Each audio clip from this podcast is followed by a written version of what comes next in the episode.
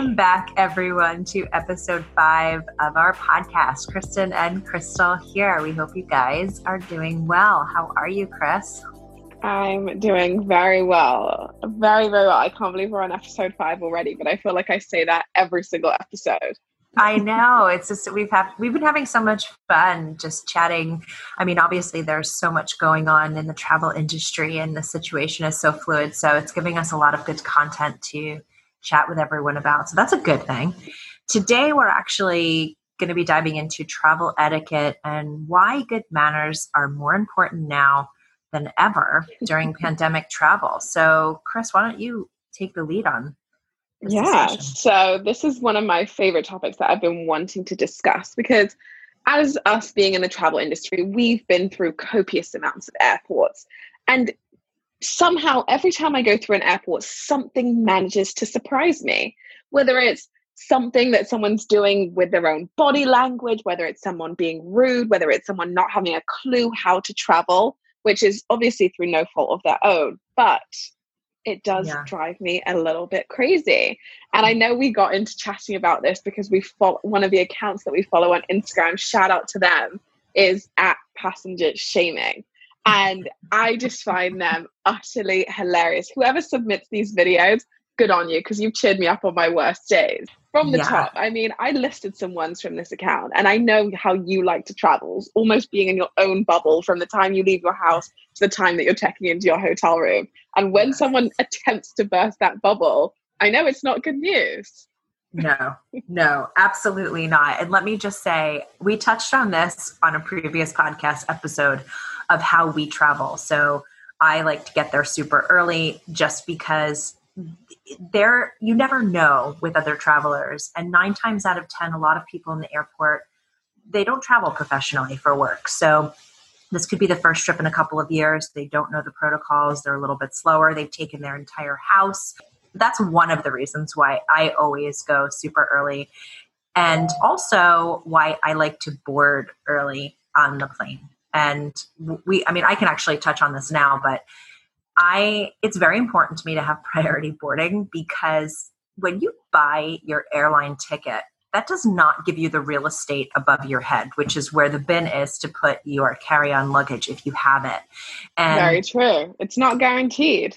It is not. And if you guys have ever traveled with Chris and I before, you know that we try to really pack light because you know if you're going for say a week in Jackson Hole you don't want to have to check the bag, go to the kiosk, go to the baggage claim, you know, all that kind of stuff. I like to carry everything on my person, get on the plane, put it above my head there, sit, and be good to go. So I do like to get on the plane early just simply to have that space to put my carry on because let me just say, I have seen people physically fight I have seen people get kicked off of aircrafts. One in particular was a man sitting up in first class, and he was like the last person to board the plane. Had his carry on, had his matching Tumi handbag, walking on the plane, like looked up at all of the overhead in first class, not a space to be had, and immediately started berating the flight attendant, saying he's a million plus miler this should have been allocated for him, especially in first class, and absolutely was demanding to speak to the pilot, was demanding that bags removed. I mean, really you started to get aggressive. And guess what? They kicked him right off of that flight. Wow. And, that is a crazy story. And I just feel like that's that's where the etiquette comes in. And it doesn't matter truly who you are, how much money you think that you put into an airline, your loyalty status, that does not give you the right to treat people like that or berate them. And if he was such a prolific traveler, he should know that if you want to be the last to board the plane and take your time, chances are you're probably not going to have overhead space. So, it's true. Yeah. It's it's very true. And I in some strange way, I do see the slightest bit of his point is that but only from the sense of the fact, and I know this is a thing that happens with JetBlue, is that people who are sitting in row 97 oh God, will yes. put their bags yes. in row one. For me, is my only thing that drives me nuts. Number one, the anxiety. Like, who would want their bag so far away from them that they couldn't even see it? They don't know what's going on with it. Nothing. And just come on, people. Like that just yep. does not make logical sense. Yep. If it's just everyone in first class, then that is sorry, buddy. But somebody who's like all the way in the back and putting their stuff in the front, I don't think that is an okay thing to be doing. I don't. I, I agree. And I've seen that many times myself. And this is one of the reasons why I, I like to pre-board too, because that that happened to me was I had boarded a flight. There was no overhead space, but the flight attendant was nice enough. He says, look, I have room in the back, like row 35 or something. Or I had to check it. And at that moment, I just said, you know what? I don't want to check it. Just put it back there. And let me just say something to you. It was super inconvenient because they were boarding or they were like disembarking actually when we got there from both sides of the like both ends of the aircraft so i was right in the middle and people were leaving from the right and the left side of me. So i mean i had to wait for every single person to get off in order to get my bag. So by the time i got to the immigration i mean this definitely tacked on. I don't want to be dramatic at least almost two hours of my wow. day. And that's why I said to myself, I said, you know what, Chris, you travel way too often for this kind of, and that is an inconvenience to me. So I always try to get priority boarding or, you know, purchase a seat where you do have that priority access just for that because I like you feel like when someone takes that overhead space that would technically be yours, right? So you haven't purchased it, but technically it is. It is frustrating. All right. Uh, speaking of disembarking, do you stand up when the plane lands? no. Oh my God. Oh my God. Let me just say Are you one of those people? Or do you wait until it's your turn? Because there's nothing more frustrating to me than maybe sitting in the aisle and having whoever is sitting in the middle seat or next to me hovering over me, waiting for me to get out when there is nowhere to go. This is why also I always take a window seat because there is no way someone is trampling over me to get their bag just to stand there. See this I don't know what happens to people is they just kind of get aggressive in the sense where they just want to get the heck off the plane. So do I. But you're you're not getting anywhere. You're literally going to take the luggage and stand there in the aisle and bumping up against people it, the, the door hasn't even opened yet. How about when the plane lands and you hear the unbuttoning of the seatbelts? Oh, 1000%. Like, as soon as the plane lands, I don't know what's worse. People clapping, number one, unless I just came off of a near death experience flight. Yeah. Which, by the way, I have. I have. And that time I didn't clap, but the pilot did come out at the end and I thanked him. I was yeah. just like, wow. But the clapping and the immediate standing up, whew, that for me is, is is a challenge. I don't know. You know, some people I think that it's like a good luck thing or whatever, but I agree with you. If it has been a horrific experience, the, the last thing I'm thinking of is a clap. I'm thinking of how quickly I can get to the nearest bar to do a shot. Like literally. yes. Absolutely. Okay. Um, I'm going to give you a list of four or five things, and you have to tell me which one is the absolute worst. These are all things that passenger shaming has taken video evidence of. Oh God! Um, on the videos. Okay, so someone's bare feet next oh. to you and they're doing things with their bare feet, whether it be getting a foot massage, whether it be using the TV with their toes. Oh. That's one of them. Someone's baby or toddler touching you, tugging at you, doing anything to you. Mm-hmm. Consistent coughing. Oh, well, now. Yeah, okay. PDA or sitting next to a talker oh dear God. Okay, so I can tell you. You can put them in order of most irritating. Number one is it's it's a tie between the foot and the talker because I do not, and you know what, this is just personal preference and personality. I don't want to talk to any like when I go to the gym, it's the same experience on the airplane. My my AirPods are on, guys. I need to zen out. I have flight anxiety. I really, I, I really don't want to. I, I don't want to make friends. Now the other side is the foot. I have had that happen, and this person was in the middle and it was i was traveling with my niece and she was in the aisle and i was in the window and there's a difference between if someone has a bare foot out and that barefoot stinks or it's just a barefoot that's up like because let me just say something this experience the barefoot stunk and it was one of the most horrendous and horrific experiences that I had to deal with for nearly three hours. So I there's there's a the stink factor, and then there's just people who, you know, so I would say talker, foot, PDA, whatever, I would ignore you. And the baby, no, because it's a baby. If it was like an actual grown adult, yeah. But no, if it was a if it was a baby, no, that doesn't that doesn't bother me. And was there another okay. one? Did I miss one?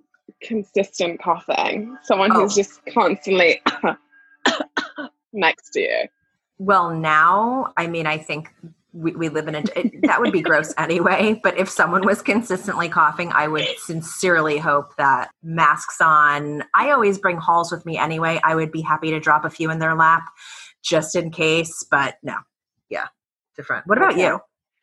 Um, the talker for me, I think, would be a strong number one. You know how I feel about someone who is just a talker. Mm-hmm.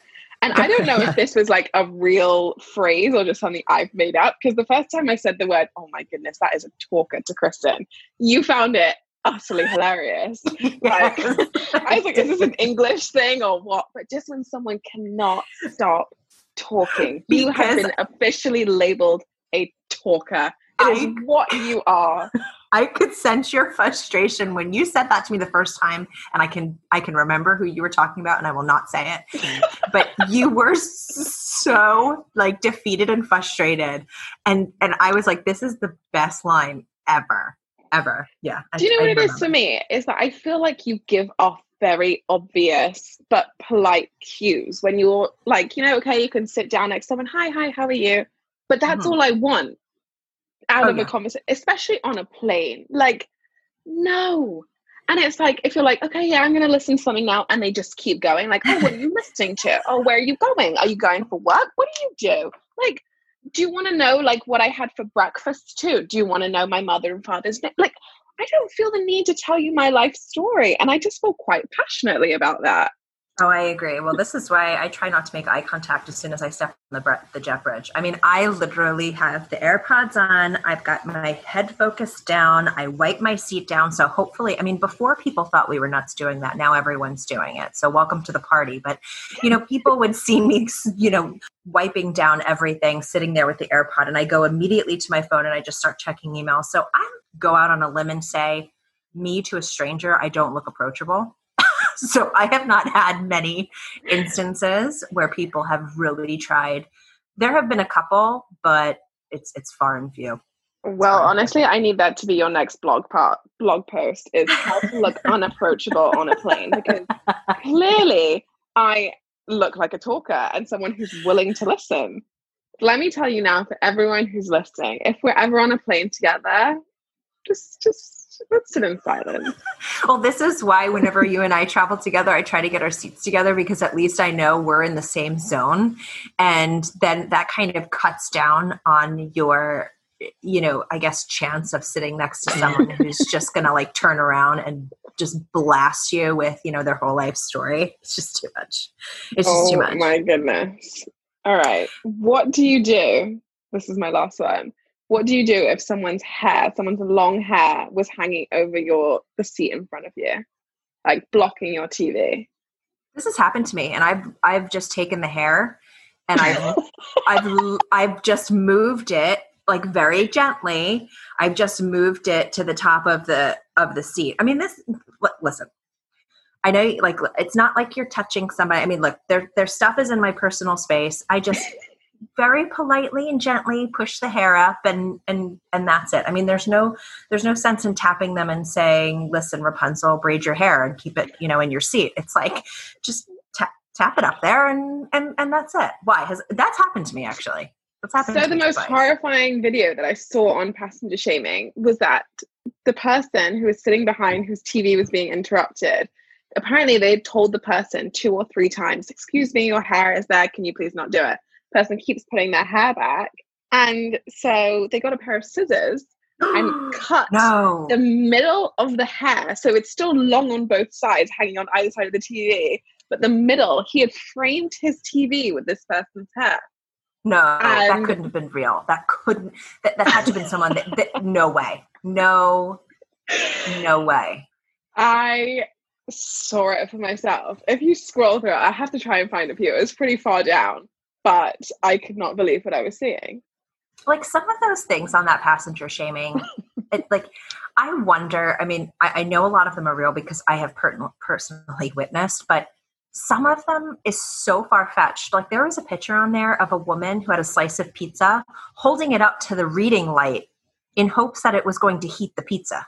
No. That's what I no. mean. Like that can't be real. Someone like, cannot believe that the reading light above your airline seat is going to heat your piece of pizza. Oh my goodness. That is a oh, yeah, Oh, well, that's another one. That's another one. How do you feel about someone bringing their food on and it's probably hot. one of my most hated things. hated things, and this happened to me when we were on the on the flight from Denver to to Jackson Hole. This person brought on their like I don't know if they'd just come from like a barbecue, but it was like barbecue brisket, brisket or like pulled pork nachos on a plane. And this was a packed flight. They were sitting in the middle seat eating greasy, cheesy nacho. I can literally smell it right now as I'm oh, talking God. about it. Oh God. Just with their hands, like mask down on their chin, with their hands shoveling nachos into their mouth. And mm. I was just like, how can you even feel comfortable doing this? Like, listen, it's a no for me.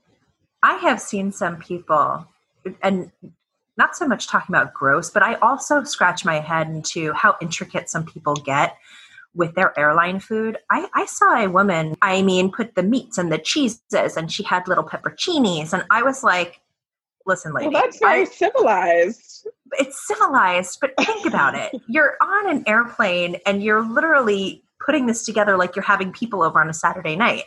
I get it. I love a good cheese platter. You know I do. But listen, on a plane, when you're bringing it out and it's like separate baggies and all of that stuff, I just kind of like guys, wait until you get to the destination. yeah. like, and especially throughout COVID, that's like a lot of touch points to be doing. Like to take the thing out and having like finger food. Like for me, it's like, you know, maybe I would do like some type of wrap that like is still in the like packaging. I don't know. Like I would yeah. if it's a short haul flight, I really wouldn't do it. Like I would be more like the girl with like the bag of nuts or like crisps or just something that's easy, quick, on the move. But if it's a long haul flight, you're going to get food on the plane. I don't know. I just think.